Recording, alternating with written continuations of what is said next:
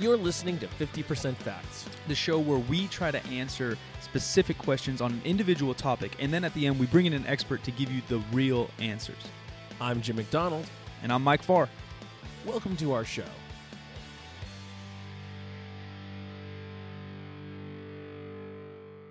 Vertical fucking jump. Yeah. I actually was just watching a video of uh, uh, I'm gonna fuck his name up. Tom Matafis. No clue. He's a uh, strongman competitor. All right. Um, somewhere here in the United States. He's built like a lightweight bodybuilder. He's like thick, really thick dude. Yeah. And I, I have an Instagram video of him doing like a huge uh, box jump. And I always wonder how guys do that. Uh, yeah. Uh, what, what's his name was built like a tank, and, and uh, Eddie Hall's built like a tank now. Have you seen him? Yeah. abs running around. I bet you. And he was supposed to be a really good swimmer. Yeah. Thor can jump. I think there's videos of him dunking. Yeah. He, I mean, he's six nine and he used to play basketball, so he should still hopefully be able to dunk. Uh, and then uh, Pudzianowski is obviously a little more jacked, yeah. but then that balance of athleticism and, and strongman of what you can jump or not, like the guy you're talking about, probably can't compete with Well, Brian I- and Thor in the big dog world. Uh no, he's not. He's not a big Yeah, enough guy. I yeah, don't think. yeah. But um, but he's still like, like he looks like a bodybuilder. Yeah, yeah. Um, who else? Oh, uh, Dave Hoff has a huge bucks. vertical jump. He can jump up onto a onto a reverse hyper without any problem. at Yeah. all, even now. And I've always been told that that had something to do with um, all of the squatting, especially all the dynamic squatting and all that stuff. But I don't know. Our boy uh, T Bear Tristan Tristan Scholl Yeah. had some hops in him. Yeah, I- he I- did. I don't think so, and that's that's just my personal experience from training and stuff. Some of these things, it's it's we're gonna start to find different layers uh, in this podcast, right? So we're laying down a question, folks. Yeah. We're gonna try to uh, answer it to best of our ability, which some topics might be ninety to one hundred percent, Yeah. and other topics might be twenty. we might be way off. So we found the average of fifty percent facts that we have, and then and then we're gonna have uh an expert in the category come tell you what the what the fuck's really going on. And so these categories today, uh, I I feel are a little bit more in my wheelhouse Yeah. because we're gonna go venture down some places, and I'm gonna be totally lost, and hopefully you guys will be able to tell that I'm totally bullshitting, but. On this topic, I have firsthand experience as a coach, firsthand experience as an athlete, and a little bit of, uh, you know, not clinical knowledge, but some education Right. on the topics. I so I played basketball my whole life. Um, I was a pretty good jumper. Uh, Mhm. I hung on the rim. I'm 5'8", 5'9". I was probably Mhm. 5'8", in seventh grade. I hung on the rim for the first time. Mm-hmm. Um, stubby arms, so whatever that vertical is. Uh, I never actually tested my vertical uh, officially until uh, a couple years ago at the CrossFit Games. There was just a booth testing it, and I was Yeah. totally out of shape, not jumping anything, and I think I uh, wrecked in about 34 inches, um, which is pretty decent. I think the average NBA vertical is like 36 or 38. And 34, that's me totally untrained, not jumping at all. Right. So I got a uh, strength and conditioning coach in eighth grade. Um, my dad got him for me, and, and we did a bunch of stuff. And he definitely helped me not get injured. I think that was probably the biggest thing he Mhm. did. And and and we did some stuff to try to improve my vertical and my speed and all that. But I just think that genetics is going to rule all, and then the conditioning you're in to perform blah blah blah task. Uh, right, will will whether it's GPP or specific Right. to jumping will determine how much you can jump. So say say my baseline is 34, you know, I'm totally Mhm. unconditioned. I think getting in shape, I could probably get to 36, 40 if I was a little bit younger, or maybe right now. But I don't think you can just improve somebody that can't jump a lick uh, and get them to a 40 inch vertical. I can't jump a lick. I, Yeah, you I'm know that guy mean? who can't jump. Um, but and actually that brings up a point. Like, is it always there? Right. Like you know, because I I wouldn't have any confidence that I could. I, most of the things that I can do, I don't have any great confidence that I can do them every single time. Yeah, you yeah, know what yeah, I yeah. mean? Yeah, yeah, yeah. There, there's always a a very drastic fall off from from moment to moment, and uh, anything can happen. And I just I not being an athletic person at all, really like the like powerlifting is the only thing I had any feeling that I could do consistently. yeah, yeah, you yeah. know? You found a groove. Yeah, And I, that- that's I knew what it's supposed to feel like. That's a whole nother topic too. Whether like is athleticism kind of a, a, a, a just a base thing? Because I kind of think it is. Like I only played basketball my whole life competitively, but like in high school, I, I think you could have thrown me in a competitive football game. I could have kept up. I think you could have thrown me in a decent soccer game. I could have kept up. Mm-hmm. Uh, I never played baseball in my life, but like I bet you I could hit a hit a fucking ball coming at me. You know, just like I think there is some base that I just had uh, from dicking around my whole life, or, or genetics, or whatever it might be. Right. And some people may not, and it may be practiced. Uh, and everyone has something. Same with music. We can get into that, right? Do- it- are- there are obviously savants in all of these, but is there like a degree of genetics, or is it a degree of just like maybe when you were younger you're doing more art or you were younger you were doing more analytical things and i was outside fucking kicking a ball by myself against a wall you know who knows Yeah, for me, I think it's just been coordination. I don't Yeah. have the eye hand coordination to, you know, I love baseball, but I could, I was terrible. Yeah. I was really bad at it because I, I can't hit a ball because I can't, I can see it coming at me, but I think I might, might be able to see it in a little bit too much detail, Yeah. or at least I could at the time. I had, you know, outstanding vision as a kid, not so much now. Yeah. But uh, I had like 2010 vision, so I could see it, but I couldn't time my reactions to to the speed of it right in the same way that it's difficult for me to um like if i was like filling this room with stuff like i couldn't tell you where things needed to go until i physically put them there because i don't have that sense of space sure sure sure or the know? vision like the it's not imagination but like uh yeah everyone's brain works differently how you envision things Right. and some people literally have to do to envision that's kind of like what my weird school is all about to begin with right like some people have to do to learn some people can like see to learn and some Right. people can like read to learn or hear Right. to learn uh, another thing with the vertical i think is another thing that I've experienced as a coach and trainer over the last 10 years is um, flexibility. Mm-hmm. I've never had somebody that, and there's literally a kid in my class, uh, really good, really good athlete. I think he ended up getting a full ride for men's volleyball. But so he would basically bend over and, you know, like touch your toe drill or, or stretch, and he would like touch it like the bottom of his knee. Like he's so inflexible. He had a really long torso and short arms. And we're stretching every single day in PE class or basketball practice or whatever, and that kid never touched his toes.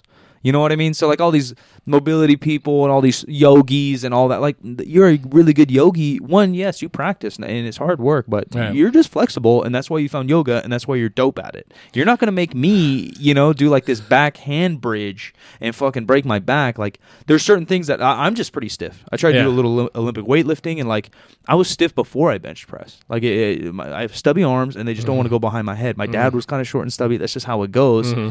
You can't really turn me into the world's contortionist yogi. You know what I mean? Same thing. I think if you know, for you, let's we'll use you example. Like, say you have a, a 20 inch vertical. I don't think we're getting you to 36. No. Could, could we get you with some practice to 22, 24? Sure, maybe. And then it's the same as lifting and everything else. The the better I think your base is, often the higher your potential is to grow. Right? Like if you're uh, Ed Coan, like first time he deadlifts. Pulls four four oh five. Like, all right, with some training, he's probably gonna smash. Yeah. Rather than first time I pulled, it was probably like one thirty five or two twenty five. All right, I have some potential, right? What you what your, what your body can already adapt to, you probably have a higher base to begin with. i wonder if ed coan could ever dunk because god bless that man he's Long. a hobbit he's, yeah, he's long. he's long but short Yeah, yeah, long arms, long, arms. super long arms Yeah, I don't think. See, like say say him example because you're talking about Dave Hoff, Yeah. uh, having springs in them. Uh, our boy Tristan Scholl who squatted a thousand pounds a couple times, having inc- uh, crazy good uh, uh, flexibility and vertical jump. See, I don't. I think squatting obviously helps. If you if you can increase your Mm. triple extension, what it's called, folks, is, is your ankles, your knees, and your hips all extending at the same time. Mm-hmm. That's that's the strength, yeah, uh, for for uh, running and sprinting. And and it's very very rare, if not impossible, to have someone with a very big vertical jump that is slow. And there's very rare that someone that's very very fast has a shit vertical jump.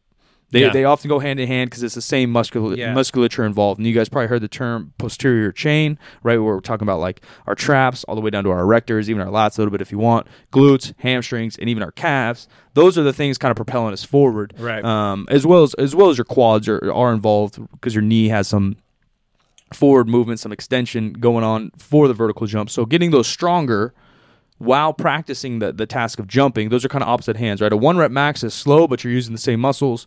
A jump is is very uh, unloaded, but you're using the same muscles. So you practice the whole spectrum of we can get nerdy and strength, speed, and spring, whatever, right? Max load, working your hams, uh, knee extension, hip extension, or clean. That's the only exercise or clean and snatch. You're actually doing triple extension because you're using your calves. You don't really use your calves in a squat. Uh, or you practice the unloaded version, right? Maybe a box jump, maybe just jumping. Um, different different skip drills, running drills, and you work the whole spectrum there, you can improve for sure. Um, but I just don't. I, I just don't. And even me, I, I grabbed the rim in eighth grade, trained my face off for ten years, and it's not like I was throwing 360 dunks. Um, at the end of it, I, I, I would get a little baby dunk, you know, that wouldn't even be considered a dunk by many legit people. You know, it was like one in a million. Yeah, no, not everybody can hang off the rim. Even and, and not everybody in the NBA can hang off the rim, right? Yeah, yeah. I mean, pro, pro, I'd say everybody probably can when they're all alone dunk in the NBA. But in a game, Yeah, in a game, probably not. not- yeah. yeah, and that was kind of my situation. yeah. Uh, went to the opening game of the Stockton Kings, saw. the G League, the other night, and I that's the most hanging off the rim I've ever seen in a basketball game that looked professional, supposed to be professional, whatever. Yeah, yeah. I've never seen an NBA game that had that many. You know, uh, guys proving that they could hang from the rim. Yeah, I wonder why. I just, uh, yeah, I guess they're just out to prove themselves, or maybe Yeah. they're younger too. And Yeah, and it was and it was it was both teams. It Yeah. was it was Sac- it was Stockton Sacramento's um, G League team and uh, the team from the G League team from OKC, oh, okay, and everybody that everybody was taking shots like that, and Yeah. you know really hanging off the rim, and everybody was showboating big time. yeah. I you wonder know. another thing too. Maybe, and I don't watch much G League. Uh, I just learned that the G League is a Gatorade thing. Yeah, I didn't know that. Yeah, How it's actually on the- commercial- it's on the court. Yeah, how commercial are we? Uh, I didn't know that, which I found so funny because I always, I still call it the D League in my head. Uh, another thing I think is those players prior tend to be less skilled, so they're just as athletic as some of these cats in the NBA, but they don't have the, the shooting skill or the dribbling skill. So then they're out here trying to show off, dunk on somebody. right. I think that that's probably the Yeah, case. which is kind of like the junior college uh, I went to. Even though we had some pretty skilled guys, we just had athletic freaks that probably didn't have the best grades, so they couldn't get into a big D one Oh, school with their okay, grades. So they're they're just monsters out there, but not necessarily the not necessarily the best. the book smarts or yeah the most skilled yeah. necessarily. Yeah, yeah. Anyway, fun game though. It was it was fun to watch. Yeah, yeah, but it was just like a really good college game, like a, just a little bit That's- wilder. Exactly it. Yeah. Yeah, yeah. That and there's more money behind it ultimately, Yeah. you know, I think than than than your average JUCO game would For be, sure. I guess. Yeah, I wonder what they make. Uh, I bet you uh, the best guys maybe six figures. Actually, some of the guys are on, on an NBA contract, Yeah. and they're just coming down there for rehab. So Yeah. there is Which- money for sure. which is why that uh, team got moved to Stockton, which is, you know, 45 minutes away. Yeah, it was in Reno. It was Reno and Reno the the weather over the winter makes it difficult to move people back and forth very Yeah. quickly. Here it's very quick. Yeah. You know, I mean you could move somebody on game day very easily without any problem at all. Yeah, yeah, not affect his gameplay. Yeah, I'm going to the Kings game uh, Friday, hopefully, uh, with our guest, our expert today. Yes. Uh, so that should be exciting. I haven't been to. I don't know if I've actually been to. Oh, I've been to one Kings game there at the new arena. Yeah, I've been to a went to a- couple events, but not Kings games. I went to a bunch the first year. I went to a few last year. The only one that I've been to this year was a preseason game. Yeah, yeah. Was uh, the Israeli national team? Oh yeah, that's yeah, cool. Yeah, Yeah, my buddy, uh, my buddy plays pro. Shout out to Clint. He plays. Uh, he played at St. Mary's here, college here. Made a run into the Sweet 16, all that, and then he uh, plays professionally over in Australia in Oh, their okay. NBGL or whatever their league is. Uh, and they did a big tour over here, so I think they grabbed some of the best Aussie guys, not necessarily the national team, but some of their teams, Mhm. and flew them into Dallas, I think, and they played like the Dallas Spurs uh, and did like the Texas tour there, which is pretty, it's Oh, pretty cool. They do cool. that. They do they do that in soccer all the time. You know, Barcelona or Manchester will come over here and smash on some American teams. So it's cool to see the NBA do that a little bit more often. Why do you think that? Um, because vertical jump is such a um, evaluation tool. It's uh, it's very Yeah. much like like the uh, bench two two twenty five bench press for reps in football Yeah, in college. Like it's such a it's it's like the SATs. For, yeah, it really is. how did it get to be that way? Do we have any idea? I don't know. I think in my head, so I don't think it was well thought out. yeah. Yeah, our guest should probably know. He he knows a bunch of weird uh, strength history. Uh, I I I think in my head it probably wasn't well thought out, but I think it actually is a way better indicator of athleticism or who will do good in basketball or football in this case, actually, than the 225 bench. Yeah. Where the t- having some upper body strength is great, um, but how to apply that strength is a lot more important, and that's what the vertical jump is. Right, it's not. They're not doing a 225 squat for reps. Uh, they're applying it in a vertical jump, which is literally what you're doing for every shot, every rebound, every defense, uh, and then depending on your position in football, you're doing it a lot as well. You know, if you're a DB or wide receiver or linebacker or something like that, and then the correlation, like I said, that if you have a big vertical jump, you are going to be fast. There's Right. there's just no. I've literally never met anybody that's jumping through the roof and isn't fast as shit. You know, it's funny. Um, it reminds me of uh, Kelly Starrett uh, uh, bit that he does in probably every single seminar that he ever does, and it does anywhere about speed and about how um, he asked basically asked the group to jump slowly, which of course you Yeah. can't do. Yeah, yeah, yeah. You know, jumping is is a it's a fast activity. Right, right. Yeah, yeah, yeah. It's you know, fast twitch muscle fibers. Your, your type twos are firing out. They're the bigger muscles. They're again your quads, hams, glutes. Yeah, type two, all that nerd stuff. I, I I used to know it. There's two type twos too. There's type two A, type two B, and all these things I used to know that I half forgot, but I got the gist. Um, yeah, I guess we'll get the real answers. what else can we think about that we know about about a vertical jump? I don't know. I don't know. You know, another thing that it does obviously correlate to the squat, and this might just be a tangent, but everyone talks about um, like how to squat and pushing through your heels. And, and I was working with a lot of obviously you jump and sprint off your toes, uh, the balls of your feet, and so Mhm. uh, dealing with a bunch of high school and collegiate basketball players mostly is where I started my career in strength and conditioning. Uh, teaching them how to squat was very difficult because not that the squat's unnatural because you see all these babies doing it and they have perfect planted feet and heels on the ground. Um, but in basketball, like I had pretty big calves because you literally don't put your heels down. Defense, you're on your toes because you're trying to be quick. You're sprinting on your toes. You're jumping on your toes. Everything's kind of all on the balls of your feet. Um, and that's just a random thought that popped in my head that has no correlation to anything we're talking about. Um, but squatting, obviously, yeah, you're on your heels and you're you're you're more on your hips. Mhm. You're more on your hips, and you do use your hips when you jump and sprint. Obviously, you're activating your glutes and hams, uh, kind of pulling with your toes, which are different sprint drills. But um, you don't think about it, and, and when you're a kid and you don't squat, you're not a power lifter. You're not in the gym. You're just fucking walking around on your toes. I think I used to walk. I think my dad. You, you learn how to walk from your parents, and that's a whole nother uh, question.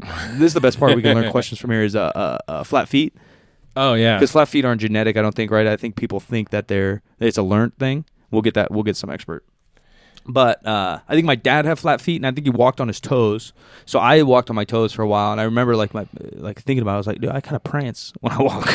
you know, like I kind of do like a model walk on my toes. Uh, yeah, I, I feel you on that. Yeah. Well, I mean, you know, I have these genetically enormous calves, and of course, I've always more walked on my toe than my heel. Yeah, yeah, Yeah. I think I do too. But uh, I think I, I don't know. I think that like walking or you know, the limited amount of running that I do, if there's food involved, um, I think that I I strike the way you're supposed to Yeah, when I when you run, but uh, just the walking, my my, I'm always up a little bit. Yeah, I'm speaking of a little Kelly, elevated. I know you did a whole book on that, and the the book Born to Run, and there's a Right. lot of conversations going around about heel striking or, or running on your toes. And I'm I'm no expert in what's the latest right now people are talking Yeah. about because uh, and the other thing with these conversations is people start talking about um what's what's uh, what's what's optimal for like a human and like what you know historically and you know through fucking evolution we're made to do. Mhm. and then that's a different conversation of like what's optimal. Because Yeah. like same with squatting and walking and all that right? We want our knees to track over our midfoot.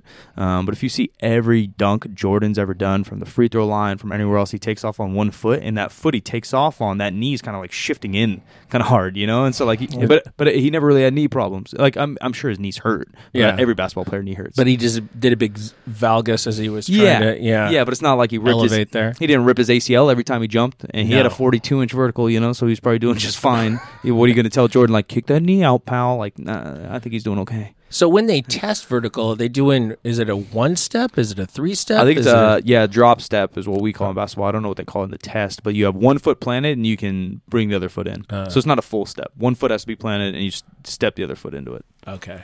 Uh, but I think uh, other places too. Maybe the NBA they might do that, like a drop step or a planted foot or a pivot foot, uh, and then they might also do a running start just for shits and gigs. Okay. But all the numbers you hear officially, I know the numbers you hear officially. Like if so and so says they have a 42 inch vertical, or when I said I had a 34 inch when I was out of shape, uh, that's my foot planted, and you just get one step to jump into it. Okay. Um, which I know it, it isn't the highest number because some people are jumping through the roof.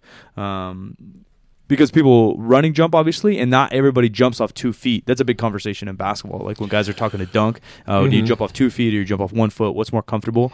Uh, I was way more comfortable off two feet, uh, but I had buddies that would launch off of one. The highest vertical I heard of was some French cat. He's a pro dunker. I think it was like 55 or something. Kind of skinny little white French dude, and just mega, mega bounce. That's crazy. Yeah.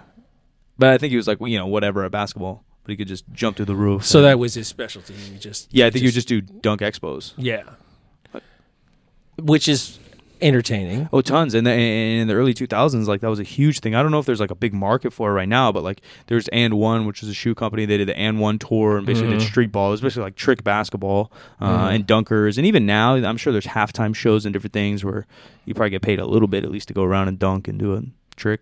I don't know. There's still a dunk competition, right? Yeah, yeah. There's a dunk competition in the NBA. I'm I, I'm a huge NBA fan and huge basketball fan. It's just like the big stars. I think because they play so many games and they're playing so hard, they're saying no to that, uh, so they can just have at least a one more day break there. You know, like back in the day, the, the Jordans, the Julius Ervings, all these guys would hop in these competitions. Even even the Larry Bird would hop in three point competition. Um, but now it's kind of like the second tier or third tier guys that are really athletic but not the, the you know the big brand names of the NBA are, are hopping in them, and they're still good, but not the same, not the same vibe. So, what sports other than basketball would find a a, a good vertical beneficial when they're looking for athletes? I think uh, the joke is that uh, men's volleyball, at least men's volleyball, ladies volleyball is different. I think a lot of ladies like to play volleyball, and so like they have really elite athletes. But men's volleyball is like the athletic guys that couldn't catch kind of deal. Uh-huh. You know, so they're like the NBA re- basketball rejects in high school. Yeah. those guys have a big vertical. Uh, football, I think, just because they're absolute stud athletically. Like again, not every position jumps, but like like a running back's not jumping all the time. But again, that guy's just a little tank and he's fast, so they probably Yeah. have a big old vertical. Um, Have you seen the pictures of the of the catch, the uh, statue that they built Yeah, the yeah. catch yeah, yeah. at uh, Levi Stadium? Yeah, yeah, and some of those guys are just fr- Randy Moss. I think had a 46 inch vertical. Yeah. I mean, there there's some freaks running through the NFL. And then athletics too, like um, long jump. Yeah, yeah, yeah. Uh, if you can jump long, you can probably jump high. you would think. Yeah, Yeah, and high jump is kind of weird to me. I saw a video, and don't quote me because it's gonna be jacked up, but it was like somewhere in Africa, you know, like tribal Africa, and these guys are doing a high jump, except they don't have a pad to land on, uh, and so they're landing it on their feet. But they're still like jumping kind of a similar way. They're going over it and kind of like tummy barrel rolling over the bar, and then kind of fully rotating and landing on their feet. Where if Yeah. you guys have seen track and field at a high level, they just land on their back on this big squishy pad.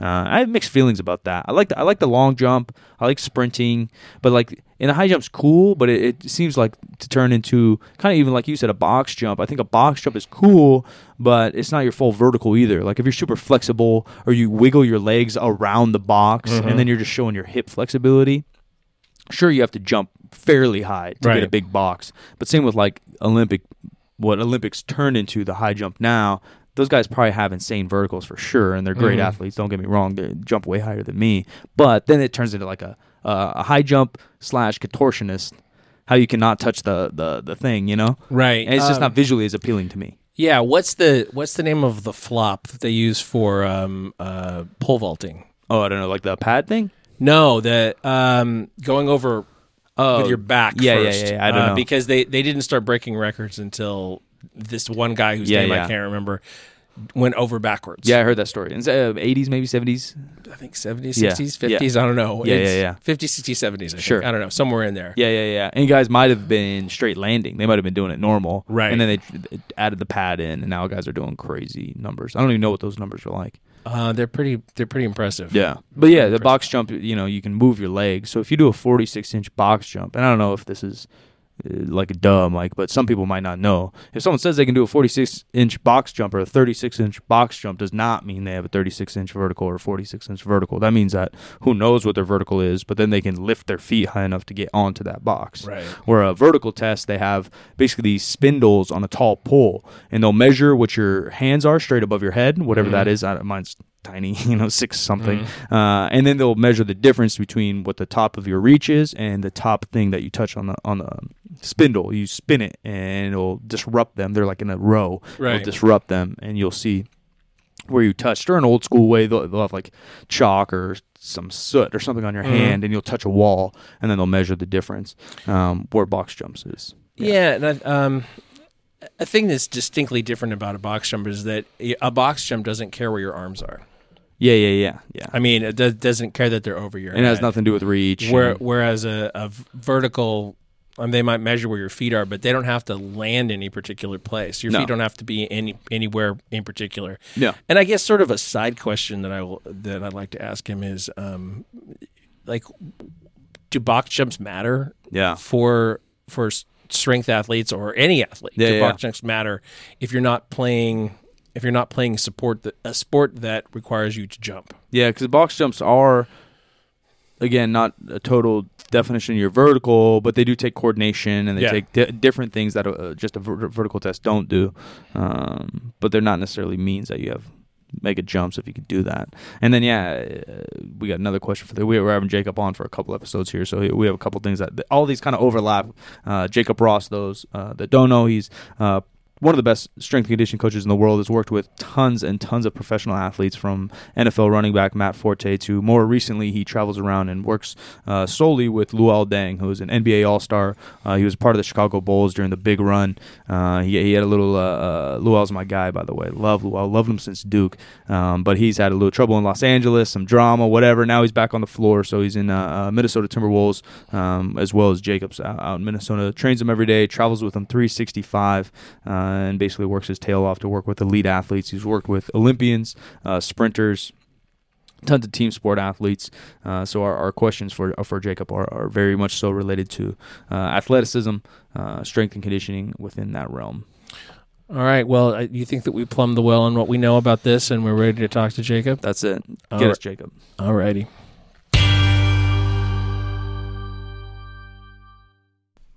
Ladies and gentlemen, Jacob Ross.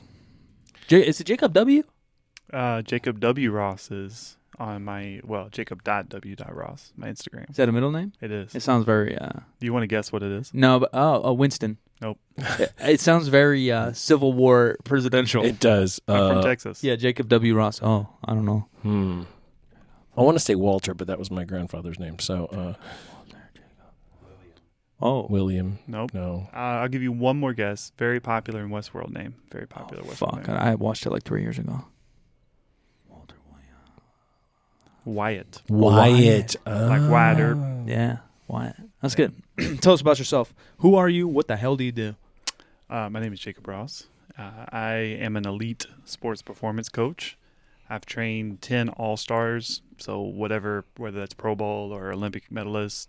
And I've trained probably over 100 professional athlete, a few hundred collegiate, high level, lots of adults, high school kids as well.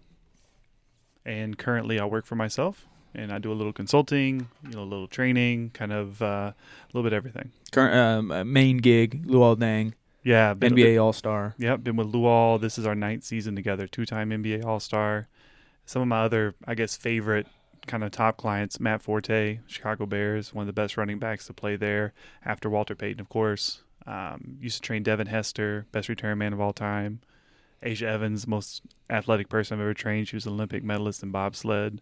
Uh, yeah, lots of fun, lots of fun, lots of cool people. How, how how do I jump higher? I'm I'm five eight. I'm I'm Caucasian. Uh, I want to dunk. That's what everybody listening is five eight male Caucasian that wants to dunk. This is correct. Um, it's a very interesting question, and and I would say it's a very common question. The vertical jump has been made to be a gold standard in sports performance testing. Anytime you're talking about an athlete in almost any sport, vertical jump is one of the the main factors that people like to consider. They like to brag about if they have it. So I actually did. I was consulted to do an article in the Washington Post a few years ago about this. as March Madness was coming about, Mm-hmm. And I don't think a lot's a lot's changed since then. It's it's pretty simple. You have to have enough strength, but then you have to also be able to apply that strength in the range of motion that you're trying to go. So it's a, it's the two things together. You have some people who are really strong, but they don't apply that strength optimally to that range of motion. And then you have some people who are very athletically gifted. They naturally apply that that strength well, and by gaining strength, they could, in in theory, enhance their vertical jump. So you always see, you know, maybe a 16 or 17 year old phenom who really hasn't strength trained, and they have a 36, 38 inch vertical. Uh, Zion, you know, in Duke right now. Yeah. What did he jump? A 44, 42? Yeah, and he's whatever seventeen. Yeah, there's no way he's has enough training years under him, especially with like a top level coach, to really say his training did that. Right. Um, And then you will see people who work really hard, get really strong, and then they figure out kind of a way to get there. So, you know, I think it's become such a thing because originally in, in, in academia, it was a great way to test power. You know, it's a fairly simple test of mm-hmm. power. How, how can this person athletically apply some strength? But in terms of practical value, there's not a lot of sports outside of probably basketball that it has a true practical value. Like NFL, okay, you have a 40 inch vertical.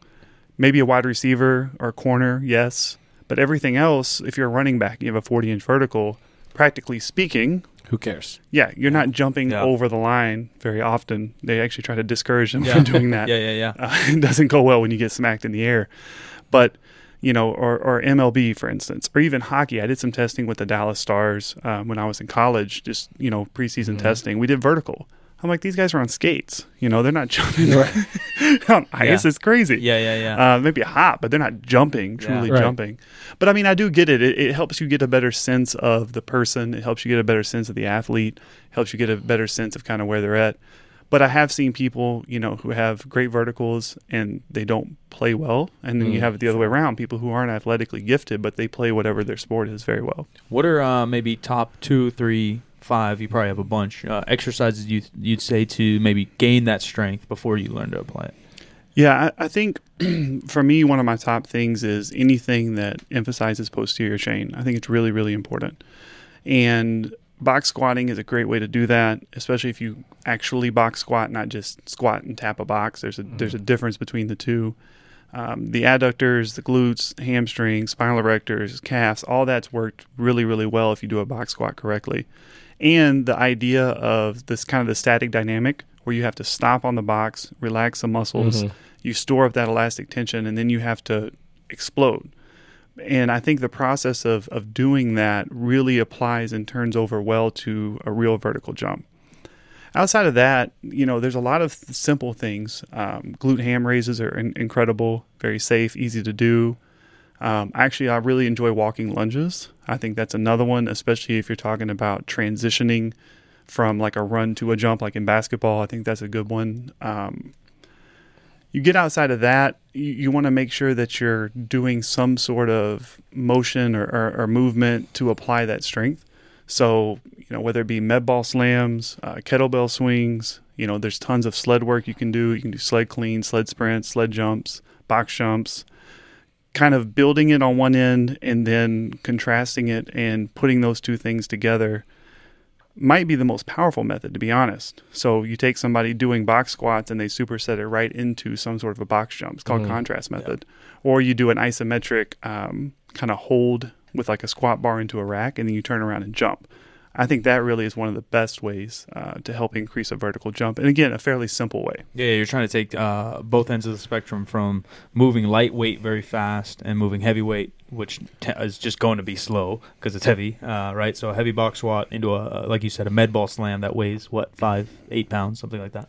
Yeah, I mean, a lot of people sometimes work on technique probably too much, and I, I think the easiest analogy is a car. You know, you can take a car and you can maybe change a paint or put some rims on it. It doesn't make it any faster. Yeah, At some point, you have to change the engine, and that's where the real strength work comes into it. But our body also has to, like you say, be taught to apply it. So you want to use some sort of a load that isn't maximal, so you can move quicker. But it's enough of a load that you do get some sort of a training response and an adaptation response to it. So it, really pairing those two things together is where you start to see the maximal gains. So we talked about looking at our last bullet point up here. We talked about what what other than basketball does the a big vertical apply to? Uh, track and field for sure. Um, there's a sprinting component um, in terms of speed and power to your vertical. Obviously, things like high jump, long jump has a really big carryover to it. Some NFL positions, baseball, not much. Maybe outfielders is mm-hmm. interesting, but you know how many times you see it on TV a lot in top 10, like a guy jump up and, and snag a home run, you know, right, over the fence. But when you actually look at the number of times that happens, somebody jumps a 32 versus 36 inch vertical, you're not going to not sign them. Yeah, your draft Right. pick, your draft value isn't going as high as It- the NBA. If, if you're in the, go- uh, you have the same point guard and one can jump 20 inches and one can dirty, jump 36, you're probably going to take the guy with 36. Absolutely. but, maybe not in baseball. Yeah, correct. A- And same thing in hockey. uh, really any of those major sports. Uh, NFL is, is interesting to me because they do put a big emphasis on it. Mm-hmm. If you're watching the NFL combine and you see a defensive end, you know, who's 280 and he has a 40 inch vert, people just go nuts. Yeah. Oh my gosh, this is incredible. But even defensive ends who, yeah, they try to jump up sometimes and, and block, you know, hit a pass, they don't really fully jump because they can't. They're engaged with a lineman. So I don't, I, I still question why some of these things are such, put such an emphasis on it. But um, basketball, I think, is is clearly the best connection. I think track and field's a very close second. NFL, depending on the position. Then after that, it's just a good indicator, but it's not, um, you know, maybe a, a causation correlation type thing. You know, Yeah, it's yeah, not yeah. going to cause you to be a better player in Sure. some of these. Yeah, maybe volleyball was the last one I think I mentioned. Oh yeah, Mm. which is just point, less yeah. less popular of a sport, but a No, vertical. Yeah. That's a really good point. I mean, volleyball is one of those where it absolutely makes sense Yeah. because for the most part, um, you know, if you're playing up front, you get a chance to load up. yeah, yeah. You kind of you, you kind of jump even if you don't block it, so you kind of know it's coming. You get a chance to load up. That's actually probably the best example Yeah. uh, because other than high jump, it's one of the, maybe the only major sports where you really do know it's coming. You're able to load up and do it. yeah, a little different than basketball. That's a uh, scholarship sport in a lot of places too. So Yeah. that's a point. All the basketball rejects out there that can't hoop, go play volleyball. There you go. It's true. Uh, Bryce Lewis is a volleyball player. Yeah. Yeah, I think he was like a setter though. He wasn't the vertical. guy. okay. Yeah, All right. A little too short. Sorry, So, buddy. so how is this legitimately tested? It, it depends again on e- each league. So the NBA does a couple. They do a standing um, jump, and then we we'd have to actually ask our friend Ramsey exactly. He goes to the NBA Combine every year, but sometimes they do uh, like a two step. Sometimes they just do a free running vert. Um, I think it's changed over the years, and every few years they maybe tweak it a little bit. But basically, they do a standing and they do some sort of two or three step approach. And can you jump higher with more steps, or it does depend on the person, or So so there's two there's two really interesting sides of that. So there's the side of can you jump higher running into it? I would say for most people it would be yes. For me, it's that's not the case. In, in college, I measured um, a 36 inch vert on a biomechanics measurement. So not like a standing. Um, they have a thing called a vertec. That's what you see in the NFL Combine. It's you know this tall thing with these little fan blades that you jump up and hit, and they swing around. Um, in a biomechanics lab, you jump on a force plate, and you put these little um, you know diodes on your hips and they actually physically measure the difference. They film it and measure the difference between the ground and how far that diode moves. Ooh, so because for instance if my shoulder mobility isn't great or Sure. maybe i'm just not good at timing my jump you know you might lose two three four inches even on a vertical jump tested the traditional way. In a Right. biomechanics lab you can get the true vert exactly how far does your Makes hip bone sense. move so for me it was a 36 inch vert and I used to be able to dunk a little bit, but running up and jump jumping I couldn't. I couldn't dunk at all. Standing right underneath the rim, I could. Just a timing deal for you. I think for me, it's it's actually more of a training thing because I, I do power lift. I used to do strongman, so I do a lot of in place squatting, a lot of in place deadlifting, even jump. I do box jumps and all that, but it's always in place. Yeah, yeah. I don't practice a lot of the running up Oh, and jumping, so. I'm not skilled at transitioning that power from a horizontal kind of force to a straight up vertical one. Uh, but most people are. Most people are much better at the running up. Especially if you're playing basketball your For whole sure, life. Yeah. for sure. and you're taller than both of us. Yeah, I'm six four on a good day, six three maybe sometimes. We'll see. But uh, the other component though is one foot versus two foot jumping. Yeah.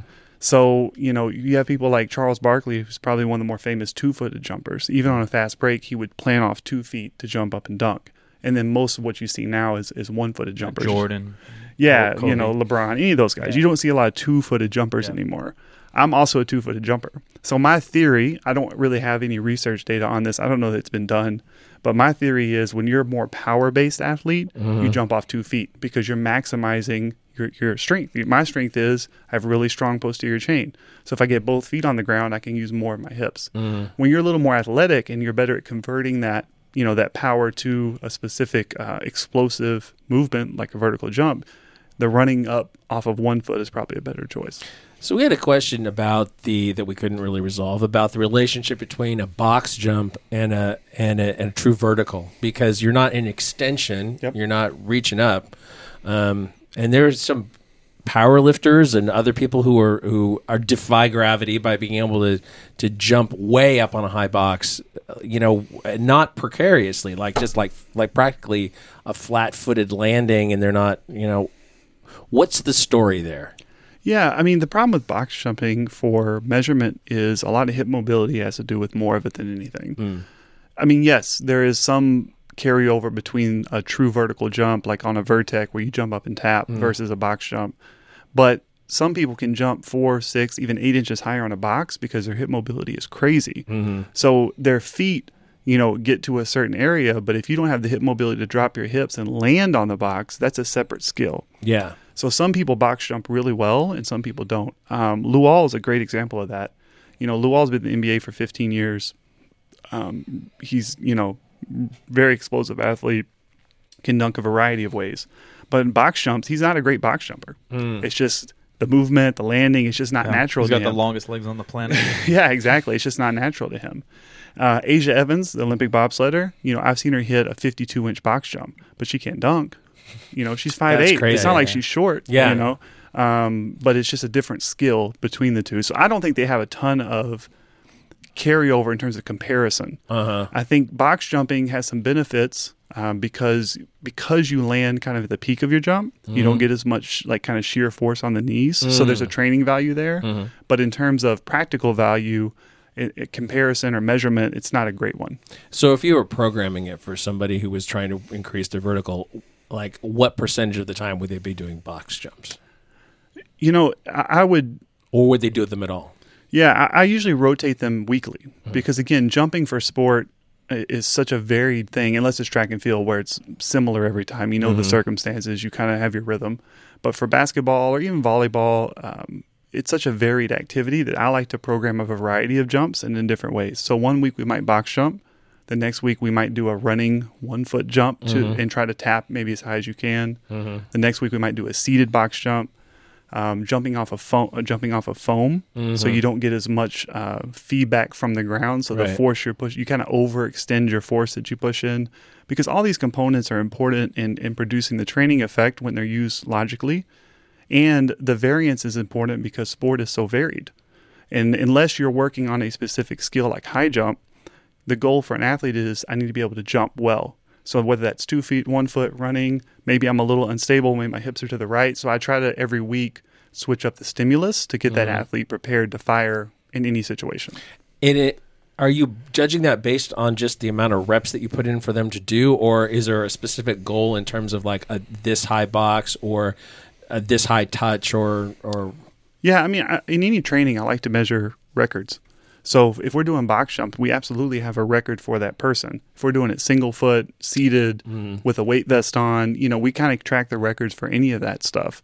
And it's helpful for the athlete to see that progress. I think it makes them buy in so much more, even if, again, if we're just saying it, maybe not translate one for one over. So you might Yeah. see somebody who's a great box jumper and they add four inches. And they, you won't probably see four inches on their vertical because maybe the hip mobility got better. But they did feel more confident, and I think that puts back into their training. And there is some carryover. So I really do like tracking uh, the different ways and, and making sure that we're progressing in those. Yeah, even the squat, right? I mean, correct me if I'm wrong, but you could take uh, someone who can kind of dunk and they could add 100 pounds on their squat. Doesn't mean they're throwing windmills.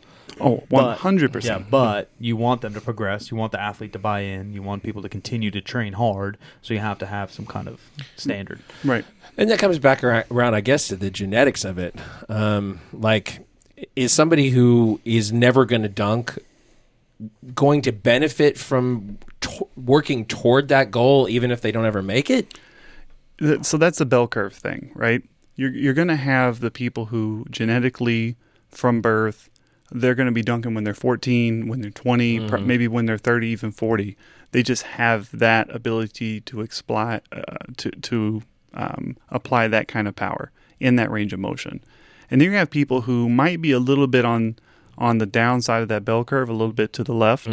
And with some tr- strength training, with some adding to the, that's all they needed. And that kind of unlocks it for them. But then you have some people who, for whatever reason, and I don't even think it's a big fiber type issue thing, because fiber types they've shown to kind of change uh, depending on how you train.